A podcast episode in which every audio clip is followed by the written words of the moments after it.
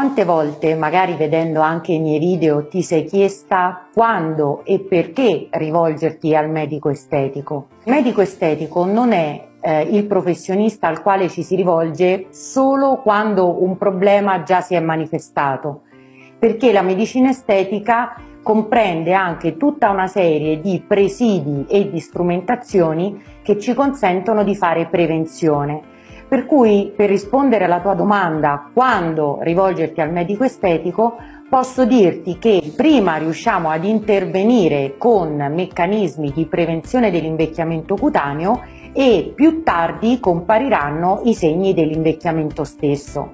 Come si può prevenire l'invecchiamento cutaneo? Sicuramente l'alimentazione e un corretto stile di vita sono al primo posto quando vogliamo attuare questo tipo di strategia ma accanto a questo ci sono dei presidi ambulatoriali che ti aiutano a ritardare i segni del tempo. In particolare biostimolazione, peeling, ultrasuoni microfocalizzati, radiofrequenza, carbossiterapia possono essere tra le strategie migliori per accompagnare l'invecchiamento cutaneo. Quindi non bisogna pensare alla medicina estetica solo come strumento per eliminare una ruga, per sollevare il sopracciglio, per migliorare il turgore magari di labbra sottili oppure per ehm, migliorare il contorno mandibolare quando già c'è un processo di lassità cutanea in atto e severo.